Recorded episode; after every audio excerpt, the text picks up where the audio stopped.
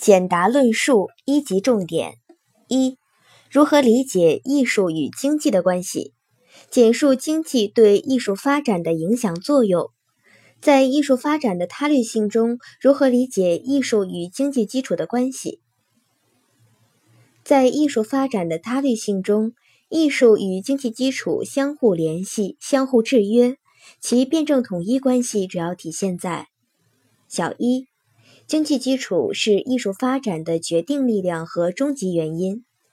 在艺术发展的他律性中，经济基础是艺术发展的决定力量和终极原因，其主要体现在：a. 经济基础决定艺术的发生。任何艺术的发生都以经济的一定发展为前提，经济创造了艺术发展的条件、动因，甚至决定了艺术的内容与形式。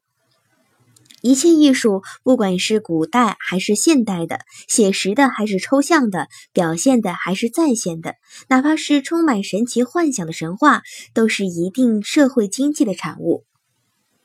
B，经济基础决定艺术的性质。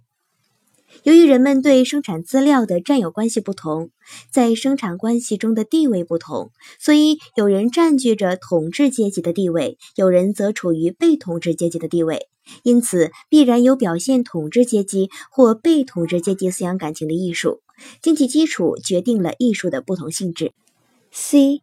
经济基础决定艺术的发展。推动艺术发展的决定力量是经济的发展。生产力和生产关系的相互适应会促进艺术的繁荣发展。经济的繁荣会带来艺术发展的鼎盛。经济繁荣是动因，艺术鼎盛是结果。例如，我国唐代以杜甫、李白为代表的诗歌盛期，以及音乐、舞蹈、绘画等艺术的繁荣，就是经历了一段经济繁荣而带来的艺术繁荣。D，经济基础的变更也会促进艺术或迟或早发生变革。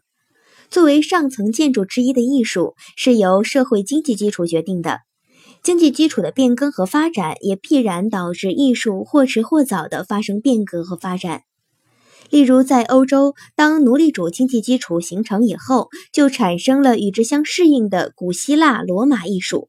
随着奴隶制的消亡，封建地主阶级所有制的建立，就产生了中世纪的封建主义艺术。小二，艺术积极能动的反作用于经济基础。A，艺术促进经济基础的形成与发展。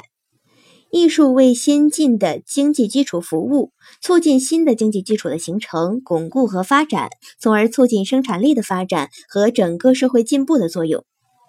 B. 艺术阻碍经济基础的形成与发展。艺术为落后的经济基础服务，排斥先进的经济基础，起着阻碍生产力的发展和社会进步的作用。小三，艺术与经济基础的不平衡性。A. 从历史发展不同时代做纵向比较，艺术与经济的发展具有不平衡性。如现代的经济发展水平肯定高于古希腊的经济水平，但现代的艺术水平不一定高于古希腊艺术的水平。B，从同一时代不同地区国家做横向比较，艺术与经济的发展具有不平衡性。例如，十九世纪的俄国经济上远远落后于西欧资本主义各国，但艺术领域却呈现出空前繁荣的局面。C. 从艺术内部不同艺术种类做比较，艺术与经济的发展具有不平衡性。